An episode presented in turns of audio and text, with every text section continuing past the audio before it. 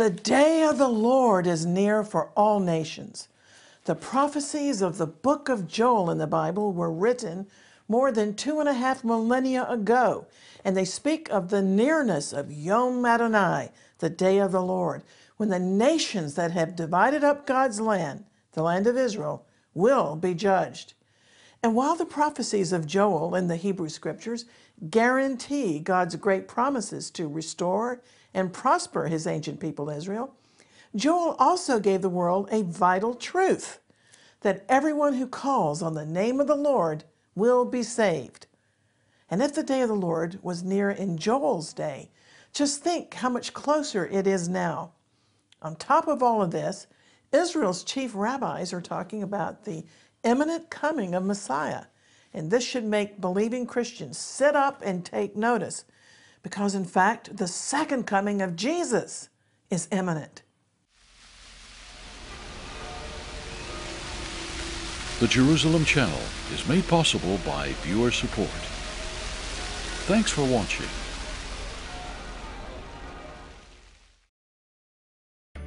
I will take you from the nations and gather you from all the countries and bring you into your own land. And I will give you a new heart and a new spirit I will put within you. And I will remove the heart of stone from your flesh and give you a heart of flesh. And I will put my spirit within you and cause you to walk in my statutes. You shall dwell in the land that I gave your fathers, and you shall be my people and I will be your God. That prophecy of Ezekiel has become reality in our generation. The story of Israel is part of the ministry of the Jerusalem Channel. Please consider making a special gift to continue our media ministry through our website, the Jerusalem Channel app, or by mail.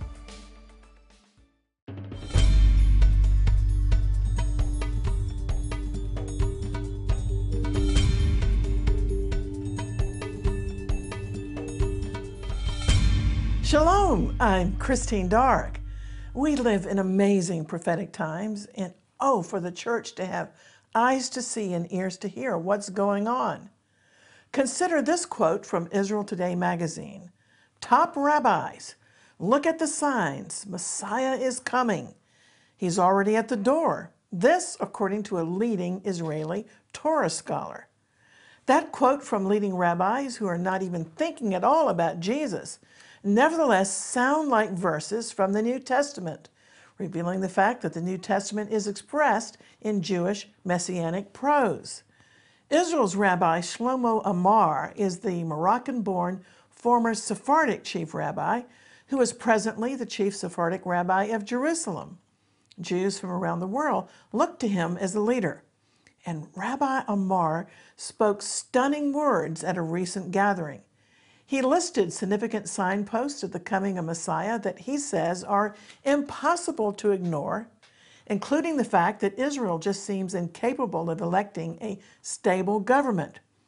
He said it's also impossible to ignore that America's President Trump has given unprecedented support to Israel, just as history's King Cyrus was stirred by God to aid the Jewish people in his day.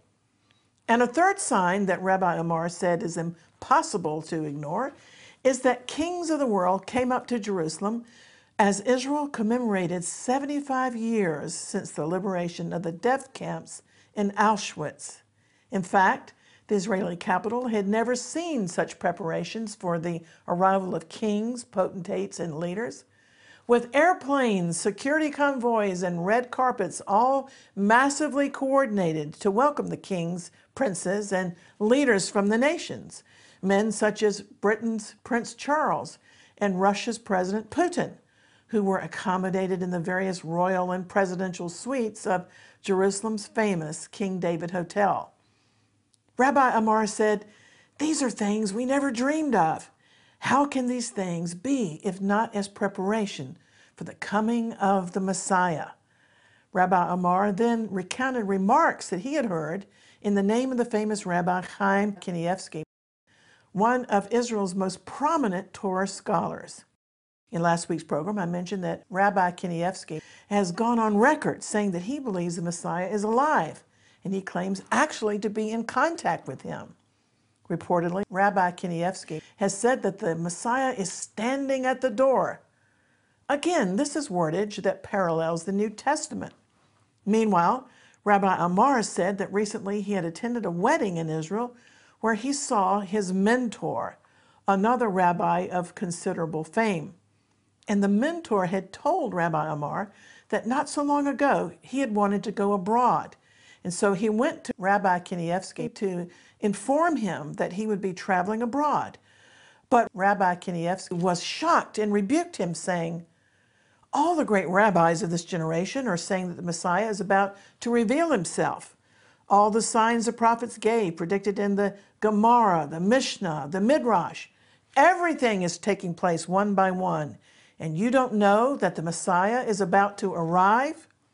Well, Rabbi Kanievsky insisted that the rabbi should remain in Israel and await Messiah rather than traveling abroad. And so he stayed. Well, presently, the ultra Orthodox rabbis are urging their followers everywhere to commit themselves to Torah observances, in particular, keeping the Shabbat. This is due to the fact that Orthodox Judaism has long taught that the Messiah will only come once all Jews are sanctifying the Shabbat. Increasingly, these rabbis are talking about wearing garments worthy of greeting the Messiah. One famous rabbi said he was wearing the special garment that his father had set aside to greet the Messiah. However, the Bible teaches that God will fulfill prophecy according to God's faithfulness and according to God's own time schedule for the sake of his covenants and his glory. Well, the magazine article reported something absolutely fascinating to me, noting how closely the various exhortations of the rabbis to stay alert, to be dressed in holy garments, and to watch for Messiah ironically echo the very words of Jesus in Luke chapter 12, where the Lord said, Be dressed for service and keep your lamps burning then you will be like servants waiting for their master to return from the wedding banquet, so that when he comes and knocks on the door, they can open for him at once. And blessed are those servants whom the master finds on watch when he returns. You also must be ready, Jesus said, because the Son of Man will come at an hour that you are not expecting. Well, after a lifetime of teaching Torah to the masses, Rabbi Kanievsky made headlines four years ago when he suddenly began announcing in a distinctly uncharacteristic manner that the Messiah's arrival was imminent. At first, many of his followers believed the rabbi was speaking in a general manner because Jews have always anticipated the arrival of the Messiah at any moment. However, Rabbi Kanievsky continued to make these announcements about the Messiah's imminent appearing. And so it soon became apparent that he was referring to a specific event that he believes is really about to happen. Furthermore, just days after Rabbi Amar recently made his disclosures, another revered rabbi, Rabbi Avner Efshin, expressed a similar view about the imminence of Messiah in an interview. He's a spiritual leader to a growing number of Orthodox Jews across Europe and the United States. Rabbi Efshin also is convinced that what has happened in Israel over the past year is most definitely a sign of the coming of Messiah. It would be advisable at this time, he said, to study Torah and to pray. Also, recently Israeli radio featured prominent rabbis explaining that the Messiah is just about to be revealed. One of these rabbis on the radio actually stated that Rabbi Kanievsky claimed to be in direct contact already with the Messiah and had tasked the radio rabbi with informing the public of the Messiah's imminent arrival. The radio broadcast said that getting the word out now that the Messiah is closer than ever is a matter of life and death. And this is because the Gog and Magog war prophesied in the book of Ezekiel is going to happen very soon, they said, adding that the situation is explosive, more than you can possibly imagine. Then one of the rabbis said, Everyone needs to know whether they are on the inside or if they are going to be left out. Well, that comment made me instantly think of who's going to be taken to heaven by the Lord during the rapture before the period the Bible calls the Great Tribulation and who is going to be left behind. You see, the rabbis on the radio unknowingly paralleled spiritual talk in Christian circles about the return of the Lord and the doctrine called the rapture. The late Rabbi Itzhak Kaduri of blessed memory, one of Israel's most revered sages, as well as Rabbi Menachem Schneerson, both predicted that Benjamin Netanyahu would be Israel's last prime minister prior to the Messianic age. Of course, we know that no rabbinic prophecy is guaranteed to be fulfilled, except prophecies recorded in this book, the Bible. Nevertheless, many, if not most, of the ultra Orthodox Jews in Israel reportedly believe it to be true about Netanyahu's legacy. So you may be wondering, why is it when evangelical Christians are watching for the second coming of Jesus that Jesus' soon return is not on the radar whatsoever of these God-fearing Orthodox rabbis? They are looking for Messiah, yes, but not for the second coming of Jesus. That is the furthest thing from their minds at this point in time. Their expectations are as great for the coming of the Messiah the first time as Christians are for Jesus' second coming. But Bible believing Christians have to understand that Jesus was discounted by the spiritual leaders of Israel because he was only fulfilling the suffering servant aspects of Bible prophecy at his first coming. The Messiah was also prophesied to be lion like, a warrior king who would deliver Israel from oppression. And the tribe of Judah was prophesied to bring forth a lion like leader with a kingly scepter to cause nations to bow down.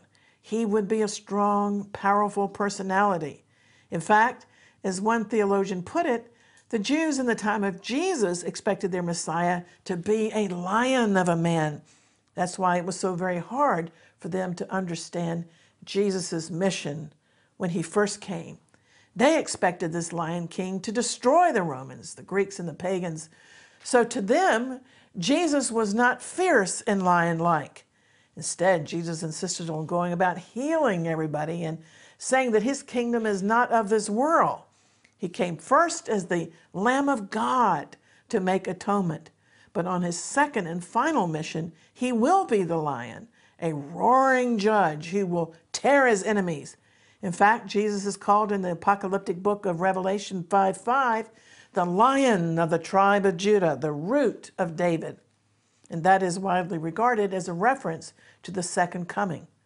The book of Revelation depicts his future work as one of great boldness and fierceness. Meanwhile, prophetic events continue to shake the Middle East. After the recent horrific bombing in Beirut, the rabbi at King David's tomb on Mount Zion Rabbi Yosef Berger, told Breaking Israel News that there was clearly a high level of God's judgment involved in the explosion. The rabbi mentioned that the Iranian-backed Hezbollah enemies of Israel have fired rockets at Israel's cities and have more than 100,000 rockets standing ready to launch at Israel.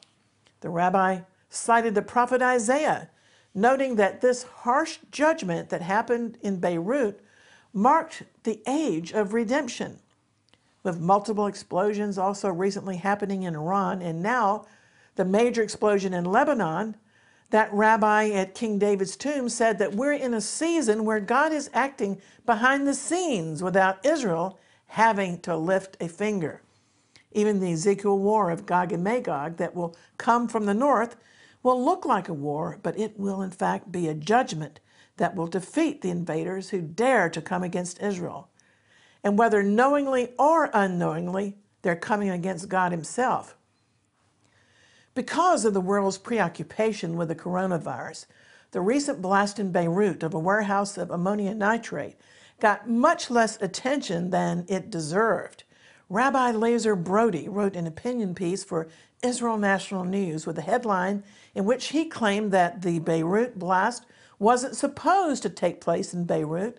He claimed that Hezbollah missiles tipped with ammonia nitrate were planned to be a Hiroshima type Holocaust to level Israel's Haifa Bay area. The rabbi pointed out that King David said in Psalm 7:16 that our enemy digs a pit, but he himself falls into it. The rabbi also emphasized that the Lebanese, with its diverse Muslim and Christian communities, are not Israel's enemy, but rather the enemy is the tyrannical Iranian backed Hezbollah terrorists.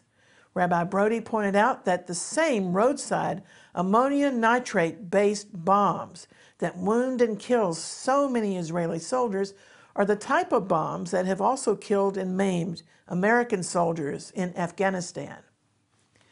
Now, another rabbi, Mattiyahu Glazerson, is a leading expert in Bible codes, and he often uses software to search for clues embedded in equidistant letters in the Torah. Recently, he described some of his findings relating to the Beirut catastrophe. Remarkably, he found a grid centered around a Bible verse, Exodus 14:24, which describes the pillar of fire and cloud that protected the Israelites in the desert when they departed from Egypt. The rabbi discovered various lines pinpointing and spelling out the current Hebrew year 5780 and the name Lebanon, all in Hebrew, of course. He also found the names of the terrorist organization Hezbollah, as well as Amalek, the perpetual enemy of Israel and their close proximity on the grid symbolizes their perverse spiritual connection and hatred of Israel. Well, I'm constantly disappointed in some anti Semitic comments that I read in the social media made by people claiming to be Christians. It's so very vital for the church to understand that God has made unconditional covenants and promises to Israel. And because of his faithful character, God will keep his promises to them at this time. Abraham, the father of faith, believed the Lord, and it was credited to him as righteousness. The Lord told him, I brought you out of Ur of the Chaldeans to give you the promised land to possess. But Abram replied, Lord God, how can I know that I will actually possess it? And so in Genesis chapter 15, God himself cut an unconditional covenant with Abraham, promising to give him the land from the river of Egypt to the great river Euphrates. Now let's fast forward to the prophet Joel in the Bible. He foresaw the future period in the end times when the Jewish people will rend their hearts in sincere repentance and cry out to God for their redemption. Joel chapter 2 says, let the priest who minister before the Lord weep between the porch and the altar, saying, Spare your people, O Lord, and do not make your heritage a reproach, an object of scorn amongst the nations. Why should the people say, Where is their God? And continuing with verse 18, then the Lord became jealous for his land, and he spared his people. He answered, I will never again make you a reproach amongst the nations. I will repay you for the years that the locusts have eaten. You will praise the name of the Lord your God, who has worked wonders for you. And then you will know that I am present in Israel, and that I am the Lord your God, and there is no other. And afterward, now here come verses quoted by the Apostle Peter on the day of Pentecost, Shavuot, to explain events that happened at that time in Jerusalem. And afterward, I will pour out my spirit on all people. Your sons and your daughters will prophesy. Your old men will dream dreams, and your young men will see visions. I will show wonders in the heavens and on the earth, blood and fire and columns of smoke. This verse about columns of smoke is being quoted by various rabbis concerning the explosions in Lebanon and in Iran. But in addition to the signs of Holy Spirit outpourings and columns of smoke, many sages and Bible teachers believe that we have already witnessed another sign prophesied here in Joel chapter 2 and verse 31. The sun will be darkened and the moon turned to blood red before the day of the Lord arrives, that great and terrible day. You see, here Joel mentions a blood moon in connection with the day of the Lord. And since 2014, we have experienced four blood moons called a tetrad, which is very rare. Joel prophesied the sun will be turned to darkness, referring to various solar eclipses as well, and the moon to blood before the coming of the great and awesome day of the Lord. And everyone who calls on the name of the Lord will be saved. For on Mount Zion and in, in Jerusalem there will be deliverance, as the Lord has promised among the remnant called by the Lord. Amen. So God is a promise keeping God. He will surely keep every one of these promises to the Jewish people as well as believers from the nations. Nevertheless, He expects us and wants us to partner with Him to see these prophecies come to pass. And that is why God says in Isaiah chapter 62 I have posted watchmen on your walls, O Jerusalem, and they will never be silent day or night. You who call on the Lord, give yourselves no rest and give him no rest until he establishes Jerusalem and makes her the praise of the earth. And so this is a highly serious time, a time of impending judgment for the nations that are responsible for partitioning his land. Listen to the beginning of Joel chapter 3. In those days, the last days, and at that time, the end time, when I restore the fortunes of Judah and Jerusalem, God says, I'm going to gather all nations and bring them down to the valley of Jehoshaphat.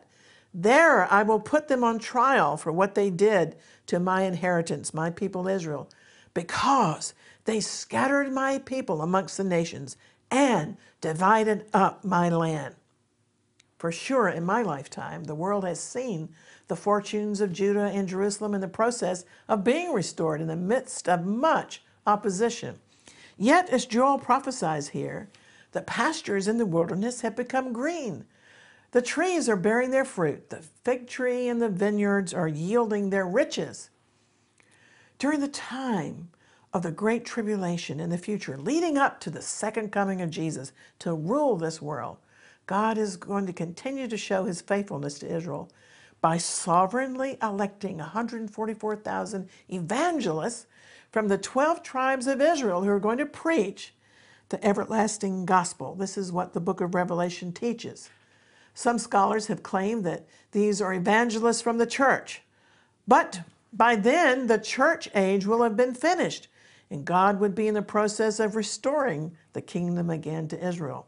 You say, how can there be 144,000 evangelists from the various tribes of Israel when many of these tribes have been lost after the destruction of the second temple? But God, who knows all things, knows who they are and where they are. Records are not lost to God. These evangelists in the future will be powerfully sealed, meaning that they cannot be killed during the tribulation. And the book of Revelation informs us that they will bring about a revival despite the ongoing tyranny of the Antichrist at that time, and there will be a great multitude from every tribe and tongue praising God, which nobody can number. In light of Bible prophecy being fulfilled at such a fast pace, how should we be living our lives? Well, I believe we should be very watchful concerning the return of Jesus and work while it's daytime, despite growing opposition. Indeed, the Apostle Paul said in the New Testament that all who want to live a godly life in Messiah Jesus will be persecuted. Recently, a woman wrote to me requesting prayer for some of the unspeakable things that she was suffering concerning her family. And I told her, without Jesus in our lives, we would just be devastated. I pray for you that the Lord will become your companion and your comfort while you wait for him to sort out your sorrows as only He can do. Yes, I agreed with her, and I agree with you that we, we don't deserve sometimes to be treated the way we are. But please, let's not try to give in to self pity, which is so easy to do. We have to realize that we're living in this world in a battle zone. And there are spiritual forces out to steal our reputation, our happiness, our marriages, our children, our employment, our everything. But these spiritual forces will not be permitted to operate forever. the Lord will return soon and set up his kingdom, and things will be entirely different. In the meantime, you and I are in a spiritual boot camp for rulership. That means we must soldier on and cheerfully endure hurtful, difficult experiences, not becoming bitter or resentful, so that we can be proven worthy to rule with the Lord in the ages to come. I'm not preaching at you because I too have had my fair share of heartaches, and these are allowed to test us and to make us into better, more compassionate persons. Eventually, as we pray and trust God in the face of heartbreaking disappointments, he does prove Romans 8:28 in our lives. And that verse says that the Lord is working everything together for our good, for those who love God and who are the called according to his purposes. Now, in the Hebrew scriptures, there are about 300 prophecies about Messiah, about his first and second comings. Jesus upbraided the religious leaders of his day because they were unable to correctly interpret the signs. And one of the reasons the church is not being influential in society right now is that the church has tragically stopped heralding the soon return of the Lord and preparing for the way of the Lord. But in this ministry, we're doing all we can to turn the focus back on his imminent appearing. So these are perilous times, but God promises to see us through. And Joel 2:13 commands us to rend our hearts and not our garments. And the commentaries say it's the work of ministers to warn people of the fatal consequences of sin. So let's return to the Lord our God because Joel said he's gracious and compassionate, slow to anger, and abandoning in love, and he will relent from sending calamity when we repent. Amen. And remember, the prophet Joel said that all who call upon the name of the Lord shall be saved. And the Jewish apostles in the New Testament took that to mean the Lord Jesus as Messiah, as Romans 10 13 declares. I want to draw your attention to our website, exploits.tv, which reports on current and end time events relating to the church and the nation of Israel. And at our website, also at our Jerusalem Channel YouTube site, we have a library of videos 24 7. And we invite you to sign up for our free electronic magazine called Exploits, based upon Daniel 11:32, which declares that the people who know their God are going to be strong to accomplish exploits, meaning that we're going to do the works of the Lord in the remaining time before his imminent return. I want to leave you today with Joshua 1:9 as an exhortation for comfort and strength. The Lord said, Have I not commanded you? Be strong and courageous. Don't be afraid and don't be dismayed, for the Lord your God is with you wherever you go. Amen. Feel free to share your thoughts with me on the social media or on your phones or tablets through our free Jerusalem Channel mobile app. Until next time, always contending for the faith and praying earnestly for the peace of Jerusalem, I'm Christine Darg. Shalom and Maranatha.